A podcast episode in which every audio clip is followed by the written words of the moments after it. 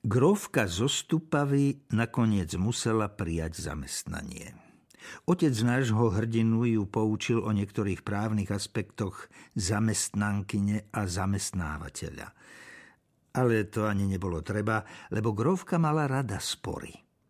Ťažko by pri nedostatku fantázie, čím, to sa musí uznať, sama veľmi trpela a všeličo si čítala, aby ju nadobudla, nuž ťažko by zámerne spor vyvolala.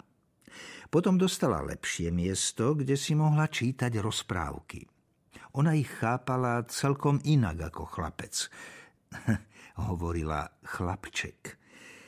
Jej celkom unikli niektoré slová a potom nemohla rozprávku pochopiť a nadávala. Neraz sa jej stalo, že kniha sa jej zavrela a ona pokračovala o pol hodiny na inom mieste.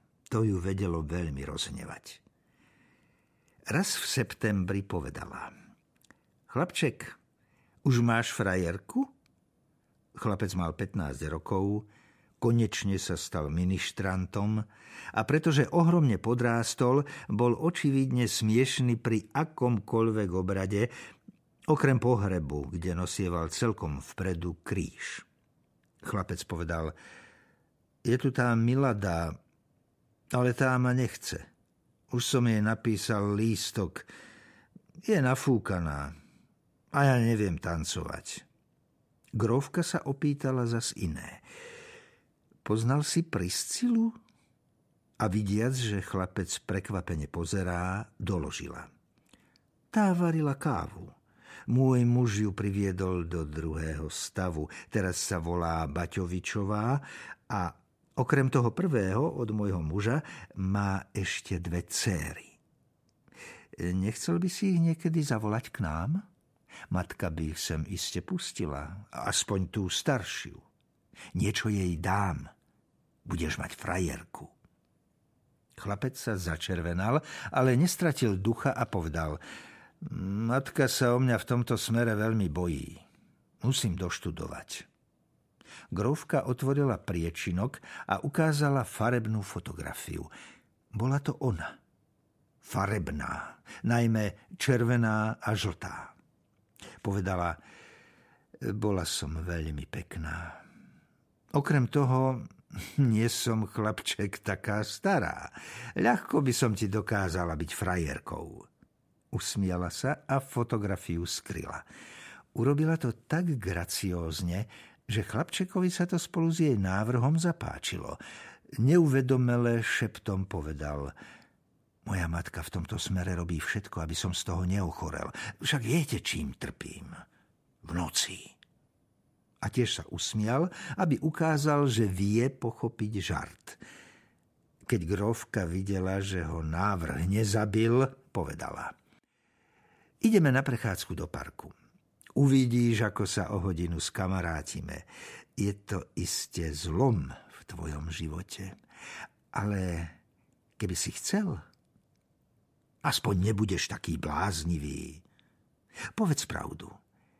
Vnímal si ma niekedy z tejto stránky? Chlapec sa zaknísal celým telom a zažmurkal. Až teraz sa začal obávať – Súčasne sa mu oči zastavili na jej prsiach na zlomok sekundy a potom jej pozrel do očí. Povedala, čo sa kýveš? Ideme na tú prechádzku? A po chvíli, keď mlčal, alebo nejdeme nikam?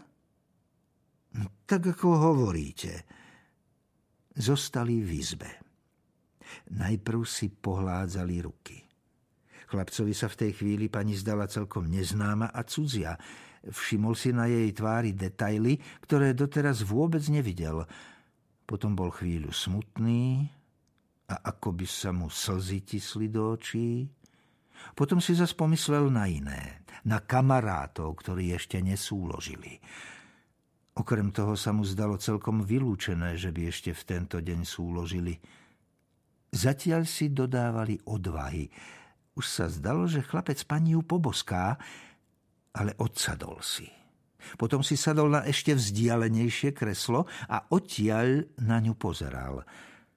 Vyzerala veľmi milo Celkom živo si ju vedel predstaviť ako mladomanželku, s ktorou gróf ošetruje stromy kry.